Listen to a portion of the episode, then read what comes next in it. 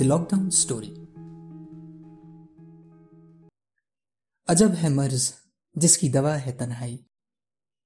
बकाए शहर है शहर के उजड़ जाने में। दोस्तों, कोई हो किस्सा या हो कहानी, जो हो सबको बतानी। हो दोस्तों के शरारती किस्से, चाहे हो ज़िंदगी की सीख के हिस्से।